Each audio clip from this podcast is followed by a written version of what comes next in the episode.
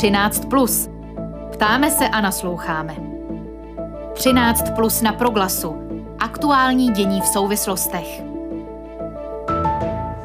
Výzvy spojené s koronavirovou variantou Omikron, současné kauzy kolem vládního hnutí starostové a nezávislí a na závěr potom k aktuální informaci o odchodu apoštolského nuncia v Česku Charlesa Daniela Balva na misi do Austrálie. Takovou náplň bude mít pondělní vydání 13 plus na rádiu Proglas. Dobrý poslech přeje Filip Braindl. 13 plus. Ptáme se a nasloucháme. Poslední data ministerstva zdravotnictví prozrazují opětovné zesílení epidemie COVID-19 v Česku. Situace souvisí s postupnou dominancí varianty koronaviru Omikron, která je podle odborníků nakažlivější. Zároveň je předpoklad, že by následky nemoci mohly být mírnější než u předchozích variant. Hostem 13 plus na rádiu Proglas je genetik Jan Pačes z Ústavu molekulární genetiky Akademie věd České republiky. Dobré odpoledne. Dobré odpoledne. Ehm, nejprve otázka, čím to je, že ty nové varianty vznikají tak rychle, tak překotně? Eh, je to tím, že ten virus má příliš mnoho lidí.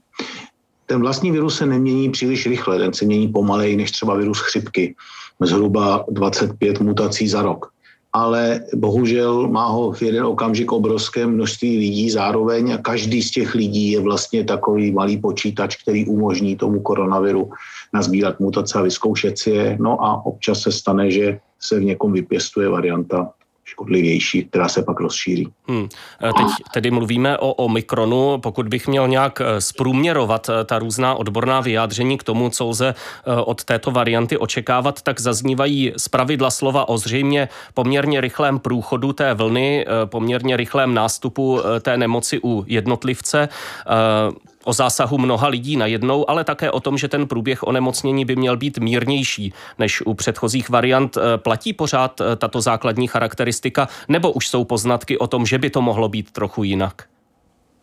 Eh, tato základní charakteristika pořád platí. Je to opravdu tak, že ten, ta varianta Omikron je infekčnější a důvod, proč je infekčnější, je právě to, že ten replikační cyklus, ta doba, za kdy se vytvoří nová virová částice, je kratší, než to bylo dříve.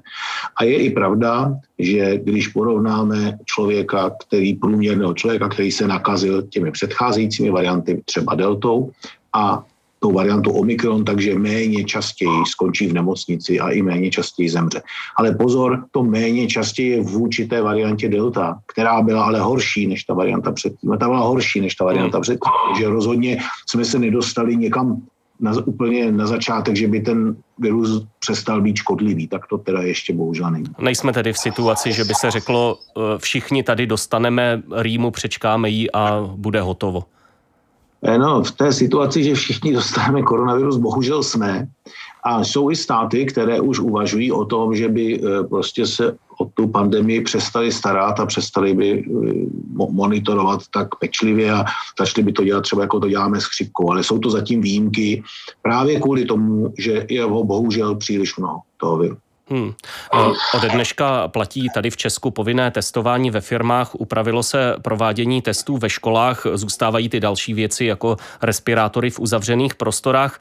Jak vnímáte cíle těchto opatření právě u Omikronu, kdy právě současně zaznívá, že to přes nás tak jako tak přejde? O co se tedy snažíme nebo měli bychom se snažit? Nějaké zpomalení, o lepší přehled o té situaci nákazy? Je to hlavně, řekl bych, ta nejvyšší vrchol, ta špička toho, eh, té, té vlastní vlny pandemie. Čím bude nižší, tím to bude znamenat méně lidí v nemocnicích, protože přesto, že je to varianta mírnější, tak eh, nemálo lidí skončí v těch nemocnicích, tak to bohužel je. Hmm. Eh, naším hostem eh, pořadu 13 plus na rádiu Proglas je Jan Pačes eh, z Ústavu molekulární genetiky Akademie věd. Zeptám se, zda se nějak zásadně mění poznatky o použitelnosti té dosavadní imunity proti covidu. Vy jste zmínil ten případ člověka, který prodělá deltu. Pokud vím, tak ty poznatky jsou takové, že úplně příliš nepomáhá předchozí prodělání nemoci, že určitou pozitivní roli může sehrát eh, ta posilující dávka vakcíny. Jak to tedy je s tou dosud eh, nabitou imunitou eh, proti těm předchozím variantám? Ta imunita je hodně komplikovaný, komplikovaný jev, který máme a vlastně všechna ta prohlášení jsou pravdivá, ale musíme si je dát do souvislostí. Tak jedna věc je, že se člověk může tím virem nainfikovat, že když někdo v okolí, vašem okolí ten virus má, vydechne ho do vzduchu, vy se ho nadechnete, že ve vás ten virus chvilku bude růst. Bohužel tento Omikron si pořídil takovou řadu mutací, že ty pr- protilátky proti těm předcházejícím variantám nefungují v tomto případě příliš dobře. Takže je poměrně jednoduché se nakazit.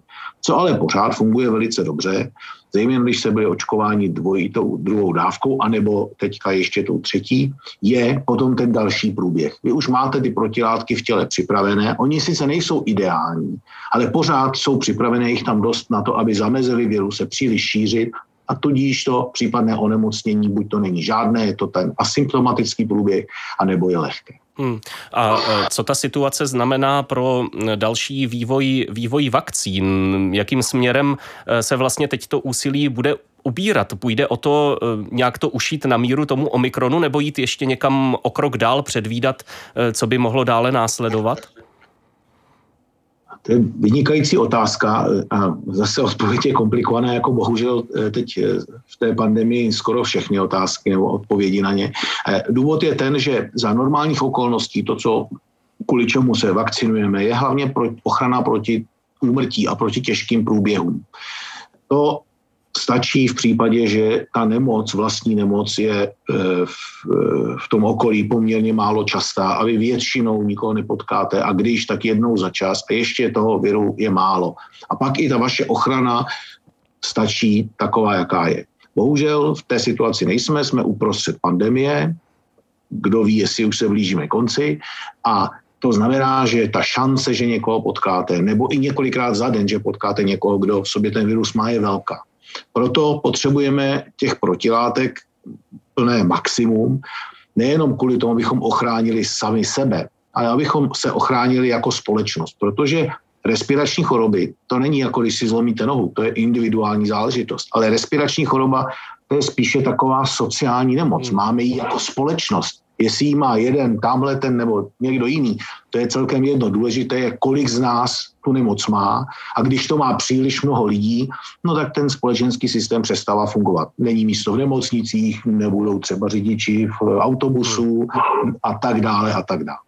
A pokud jde o tu, o tu vakcínu, o ten vývoj, vývoj vakcíny, mm, je to tedy vidět už, eh, co by mohlo následovat po Omikronu, nebo eh, se snažit eh, vlastně vychytat co nejvíc věcí z toho Omikronu, které by ta vakcína mohla, tak říkajíc, vykrýt? Naštěstí právě máme ten moderní typ vakcíny, třeba ty mRNA vakcíny nebo ty vektorové vakcíny, které upravit je poměrně jednoduché. Ony ty firmy už i e, měly v klinických studiích vakcínu, která byla speciálně ušitá na míru variantě alfa a variantě delta. Ale e, ukázalo se, že než je stihli vyrobit, tak už je nebudeme potřebovat, protože tyto dvě varianty neuspěly v tom souboji těch jednotlivých variant toho viru a vytlačili je vždycky nějaká silnější.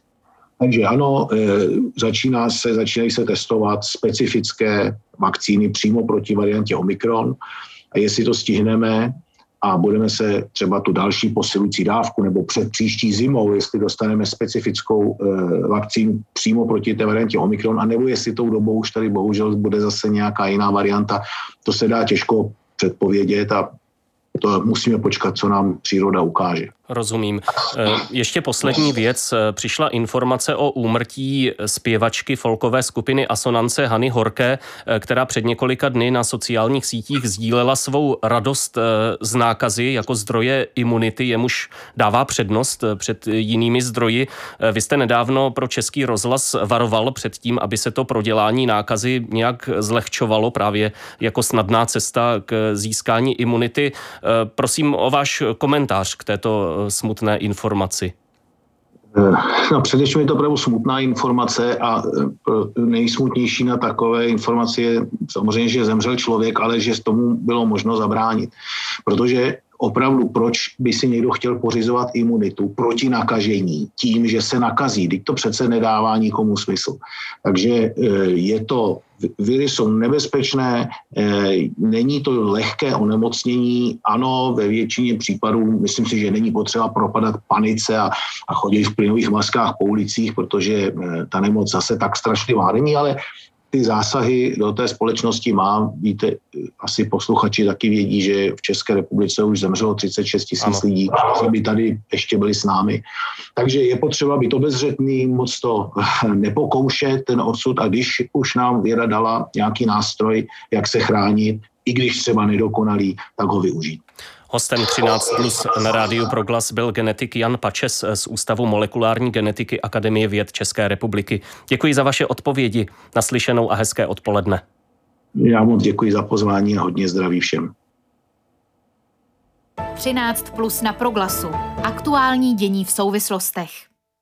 Hnutí starostové a nezávislí po svém historickém úspěchu v říjnových volbách do poslanecké sněmovny a po získání pozic ve vládě čelí několika kauzám, které se týkaly například podnikání původně nominovaného ministra průmyslu a obchodu Věslava Michalíka, komunikace stranického předsedy a nynějšího ministra vnitra Víta Rakušana s policejním prezidentem Janem Švejdarem. Nyní je to záležitost kolem financování hnutí a sponzorských příspěvků od firem, jejichž majitelé čelili nebo aktuálně čelí trestnímu stíhání. Je tu také situace kolem odjezdu dosavadního prvního místopředsedy starostů Jana Farského na stipendijní pobyt ve Spojených státech. Naším hostem je teď politolog Ladislav Mrklas z Vysoké školy Cevro Institut. Dobrý den. Dobrý den. Jsou tohle všechno, řekněme, průvodní jevy toho, kdy se z poměrně malého hnutí stane úspěšný a vlivný aktér politického dění, nebo tam vidíte nějaké opravdu znepokojivé jevy uvnitř toho hnutí starostů a nezávislých? No, myslím, že je tam přítomno obojí. Eh, nepochybně je tam daň eh, z neskušenosti, starostové sice už chviličku vládní stranou byly někdy po roce 2010, ale tehdy bez nějaké přímé vládní účasti a odpovědnosti svých nejvyšších představitelů. E, takže to je ta jedna rovina. Druhá rovina e, je ale to, že e, se mi zdá, že můžeme sledovat dvě takové tendence. První tendence je, že starostům docela narostl hřebínek a to, že jsou dneska druhou nejsilnější vládní stranou, Eh, tak eh, myslím, že si tuhle pozici náramně, náramně užívají. Díky ní získali celou řadu důležitých postů eh, a myslím si, že na ně bude kladen veliký nárok na to, aby, aby nějak obstáli a je otázka, jestli jsou na to opravdu, opravdu připraveni, což hmm. souvisí jednak s těmi vládními posty, ale nakonec i s tím, že do poslanecké sněmovny se za starosty dostala celá řada Eh, poslanců a poslankyní, které tam vlastně podle toho původního plánu a, a podle původní podoby kandidátek ani být neměly. A je velká otázka, jak vlastně v té sněmovně budou, budou fungovat. A ještě jedna poznámka, to je ta, to je ta druhá rovina, je hmm. samozřejmě velká otázka, to se týká financování starostů a nezávislých, jestli tam někde není zakopaný nějaký větší pes, něco, co by uh, ohrožovalo uh, tu, tu stabilitu strany zevnitř, protože kdyby se měli potvrdit uh, nějaká podezření, že starostové jsou z velké části financováni z nějaký, nějakého jednoho zdroje a to zdroje, který by byl napojen na nějaké neúplně průhledné struktury. Myslím si, že by to ohrožovalo jednak starosty, ale pochopitelně byl by to velký problém i pro celou vládní koalici. My jsme oslovovali členy vedení starostů a nezávislých pro vystoupení v tomto pořadu. Rozhovor se domluvit eh, nepodařilo. Eh, jak se vám, pane Mrklasi, jeví ta celková komunikace ze strany Víta Rakušana a dalších lidí ohledně těch kaus? Eh, zejména tedy, pokud se na to díváme tím pohledem, že jde o stranu, která před volbami slibovala změnu stylu. Je to opět to, co jste použil, ta fráze, že jim narostl hřebínek i v té komunikaci? No, uh, myslím si, že, že vlastně starostové nějak tu komunikaci nemají úplně dobře nastavenou, což je celkem s podivem, protože uh, řada, řada z nich, uh, nebo celá ta strana vlastně fungovala velmi, velmi dobře před těmi volbami, mají za sebou konec konců celou řadu úspěšných volebních kampaní. Hejtmankou ve, ve středních Čechách je bývalá novinářka, čili blízko té strany stojí spousta lidí, eh, kteří jsou odborníky na média. Nicméně nějak se to zatím úplně neprojevuje hmm. v, té, v té komunikaci eh, v okamžiku, kdy, kdy jsou starostové vládní stranou. Je to možná trochu taková, taková bezradnost a možná právě ta daň za tu neskušenost, eh, kdy oni si prostě dobře neuvědomují, jak důležitá dneska, dneska komunikace je a jak musí být propracovaná a vlastně strategicky řízená. Co to může znamenat, eh, pokud jde o určitou pověst eh, té strany, zejména tedy u příznivců voličů? Může tam dojít k nějakému faktoru velkého zklamání, anebo je to věc, která se dá celkem překonat, kterou třeba překrýjí další události na politické scéně a tak dále? No, myslím, že eh, voliči eh, starostů nezávislých se vyznačují tím, že jsou relativně dost přelétaví, že už eh, za tu dobu, co mají volební právo, tak vyzkoušeli různé alternativy a tudíž si starostové rozhodně nemohou být jistí tím, že zůstanou v nějakém jádru jejich voličů. To jádro voličů starostů je poměrně malé a myslím si, že mm, každá kauza nebo i kauzička nebo i přešlap toho, toho, toho typu, jako, jako v případě uh, místopředsedy Farského, se může docela rychle odrazit uh, na, na, na popularitě a na tom, že prostě ti voliči znovu začnou uh, hledat nějakou novou, hmm. novou alternativu, ať už opoziční, nebo se budou dívat i nakonec po té, po té vládní koalici. Zkrátka dobře, uh, myslím si, že starostové nemají prakticky žádný hlas jistý a musí si dát velký pozor na to, aby uh, už neopakovali tyhle chyby notabene v roce, kdy jsou komunální volby, které jsou pro, pro, pro stan samozřejmě klíčovou hmm. událostí. Hmm. Hostem 13 plus na rádiu Proglas je politolog Ladislav Mrklas. Eh, starostové a nezávislí odmítli eh, spolu s dalšími koaličními stranami konání mimořádné schůze sněmovny minulý týden k záležitosti kolem, té finan, eh, kolem toho financování, tedy i návazné kroky jako případná vyšetřovací komise a podobně. V tom tedy byla vládní koalice zajedno, ale jak se to dlouhodobě může projevit na vztazích těch pěti stran, které se podílejí na vládě a co už můžeme teď třeba vyčíst eh, z těch různých vyjádření eh, představitelů dalších stran k tomu, co se děje eh, u starostů? Já myslím, že klíčovou roli tady určitě má premiér Fiala.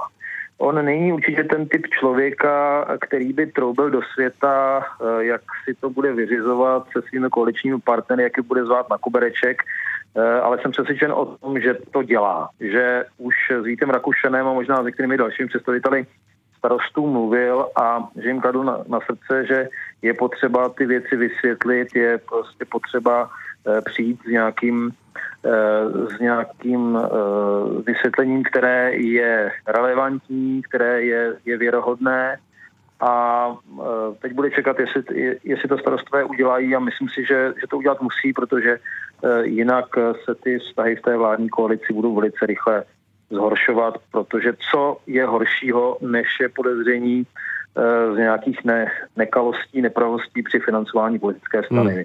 My známe z minulosti celou řadu případů, kdy to vedlo k pádu vlády ano. nebo k odstoupení některých ministrů, rozpadu politických stran, případně jejich úplného, úplnému zániku. Budeme si letos připomínat 25 let od toho podzimu 97. roku a pádu vlády ODS, koaliční vlády ODS pod vedením Václava Klauze. Pojďme teď ještě k dění kolem poslance Jana Farského. Vy jste to zmínil jako přešlap, takové slovo jste použil. Jan Farský si ponechal poslanecký mandát, ačkoliv teď bude několik měsíců ve Spojených státech na stipendijním pobytu. Tady se ozvala kritika třeba předsedy, předsedů lidovců a pirátů, koaličních tedy partnerů eh, Mariana Jurečky a Ivana Bartoše. Eh, je možné, že ta věc ještě bude pokračovat eh, třeba tak, že koaliční partneři budou dále tlačit na starosty, aby chtěli po Janu Farském složení toho poslaneckého mandátu? To je pochopitelně otázka, protože jakkoliv je to přešláp, je to i trošku taková pěna dní, která zřejmě odplyne a odplyne s tím, jak, jak Jan Farský Eh, odjel, že se o tom bude ještě diskutovat a že to pro spoustu lidí je věc zcela nepochopitelná. A přiznám se, že i, že i pro mě eh, a že to určitě v myslích mnoha voličů, starostů zanechá hlubokou stopu, o tom myslím není, není pochybností, ale že by se z toho měla stát nějaká velká koaliční rozbuška, to si úplně nemyslím, protože Uh, si myslím, že přijdou jiné, jiné věci, přijde návrh rozpočtu, kde přijde nepochybně handrkování o, uh, o každou korunu, o ošetření a tak dále a tak dále. Myslím si, že máme před sebou řadu uh, věcí, které budou daleko turbulentnější než, než, tahle, než tahle kauzička, ale v případě starostů si myslím, že to je závažná záležitost, kterou jen tak jejich voliči nezapomenou. Hmm. Eh, ještě poslední věc, eh, když to vezmeme celkově, eh, to dění tedy kolem starostů, je to docela dost různých kaus, přešlapů, i té pěny dní, jak to tady nazýváme. Jak se z toho podle vás starostové mohou dostat? Jakým směrem by mělo probíhat nějaké reflektování té situace na jejich straně? Jak se z toho poučit? No, on je trochu problém v jedné věci a to je totiž to, že všechny ty, eh, všechny ty věci eh, jsme, eh, jsou vlastně spojené bezprostředně s těmi nejvyššími představiteli, protože Vít Rakušan předseda, Jan Farský první místo předseda, Věslav Michalik další z místopředsedů strany.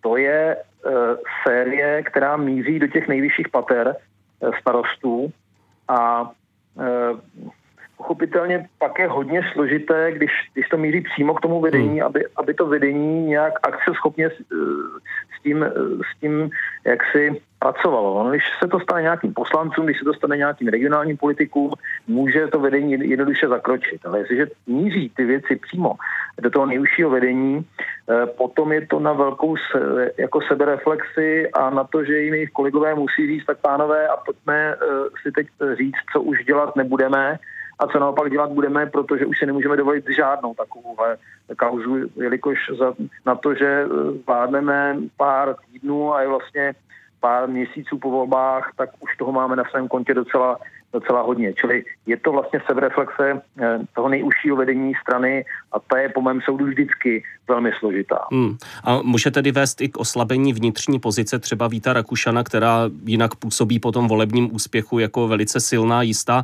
Může dojít i k jejímu oslabení? Uvnitř strany tedy? No to ukáží, to ukáží až výsledky komunálních voleb. Eh, já už jsem to tady říkal, že eh, starostové nezávislí pro ně ty letošní komunální volby jsou naprosto zásadní, eh, protože tam odtud někde povstali tady z těch eh, z té, z té lokální politiky v řadě v regionů mají opravdu velmi silné postavení a e, jsem přesvědčen o tom, že si slibovali, že ty podzimní volby pro ně budou velkým sukcesem, že prostě hmm. ještě to svoje výrazné postavení vylepší. A teď ten začátek roku pro ně není úplně, úplně ideální, čili se může stát, že se to úplně nepodaří a dokonce, že by mohli eh, v řadě míst oslabit, protože eh, se jedná o všichni tři, teď ti eh, lidé, o kterých jsme mluvili, tak ano. zároveň byli pevně zakotveni původně jako komunální politici. A to se nemůže neodrazit v tom jejich vnímání té, v té jejich lokalitě. Takže se dá očekávat, že, že ten výsledek eh, přinejmenším regionálně nebo lokálně může být, může být i horší.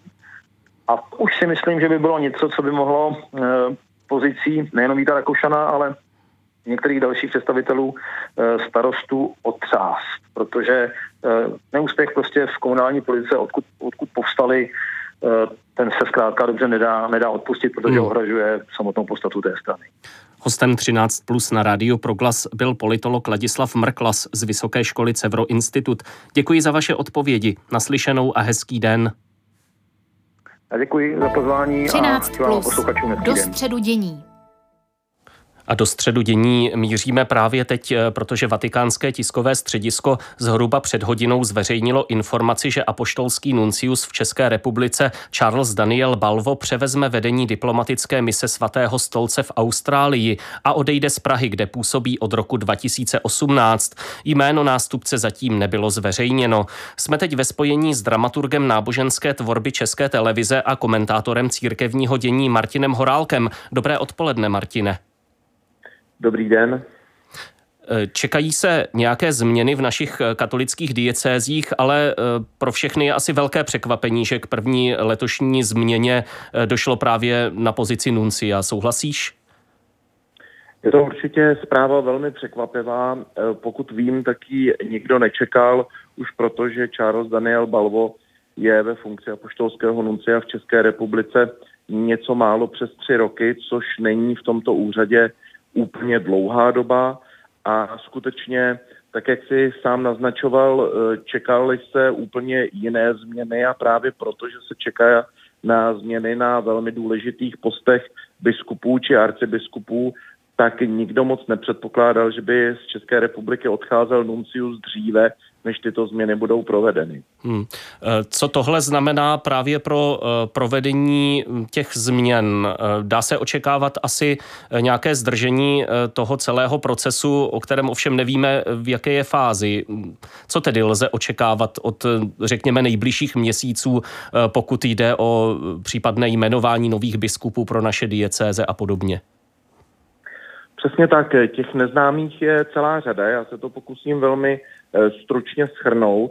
Eh, jde o to, že my nevíme, proč tak dlouho probíhá proces výběru nového pražského arcibiskupa, o kterého jde v tuto chvíli především, protože připomenu, že už to jsou čtyři roky, co kardinál Dominik Duka podal svoji rezignaci, kterou musel podat eh, z hlediska věku po dovršení 75 let čtyři roky, eh, kdy přesluhuje ve svém úřadě, to už je doba, eh, která není úplně běžná a celá řada lidí předpokládala, že ty změny proběhnou mnohem rychleji. Ostatně i tak, nakolik jsem měl možnost eh, s Charlesem Daniel Balvo mluvit v minulých měsících a to samozřejmě ve vší diskrétnosti, kterou on jako velký profesionál, diplomat svatého stolce vždy dodržoval, tak jsem měl pocit, že i e, z jeho úsudku předpokládal, že ty změny e, přijdou zřejmě mnohem rychleji.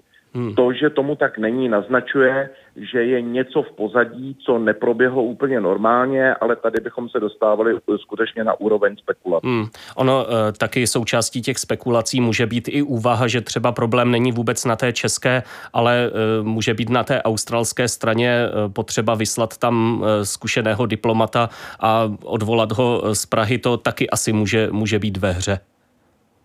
To určitě také, už jenom proto, že Charles Daniel Balvo působil na Novém Zélandě a mm, byl vlastně pověřen zprávou celého toho velkého regionu Oceánie. Bylo to vůbec jeho eh, první místo, kde nastoupil jako eh, apoštolský nuncius. No a samozřejmě hraje zde roli i ta jazyková blízkost, protože on jako rodilý američan samozřejmě velmi eh, dobře komunikuje, nebo především komunikuje v angličtině, to tam určitě také hrálo roli.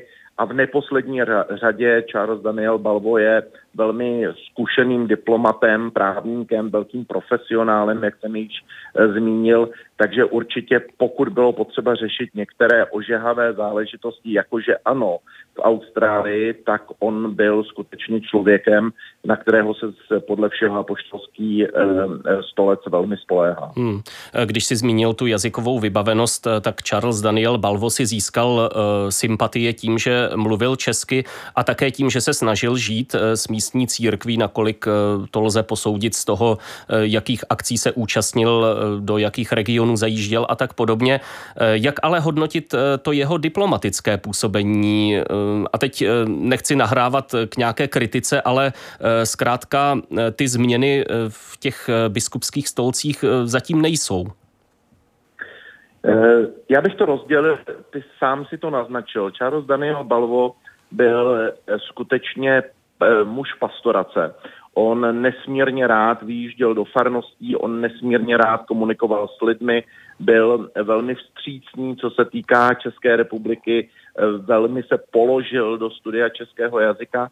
To je určitě všechno vynikající. Na druhé straně eh, musím říci, že to, že odsud odchází, aniž by tenhle ten tvrdý oříšek kterým je jmenování minimálně nového pražského arcibiskupa, ale připomínám, že oni jsou e, ve hře v tomto smyslu další stolce, především v moravské části ano. moravské diecéze, e, tak to je samozřejmě problém. Je to, je to určitě na jedné straně veliká škoda, a co se týká toho profesionálního zhodnocení, je to určitě do jisté míry i neúspěch apoštolského nuncia, když odchází z republiky, aniž by tohle eh, dokázal vyřešit, protože já si velmi dobře vzpomínám na jeho první tiskovou konferenci na České biskupské konferenci po eh, eh, jeho příletu a tam už tehdy jednoznačně zaznívalo, že tohle je priorita číslo hmm. jedna hmm.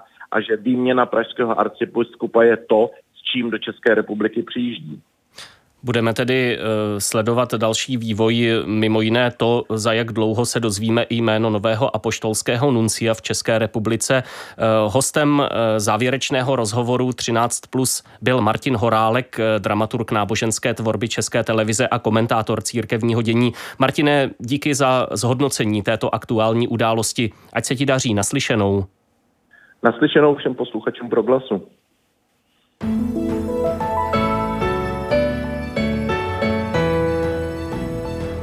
Souvislostem ukončení mise Charlesa Daniela Balva jako apoštolského nuncia v České republice se budeme věnovat v 13 plus i zítra. Přineseme také debatu o ekumeně na úvod týdne modliteb za jednotu křesťanů. Naslyšenou se těší Filip Braindl.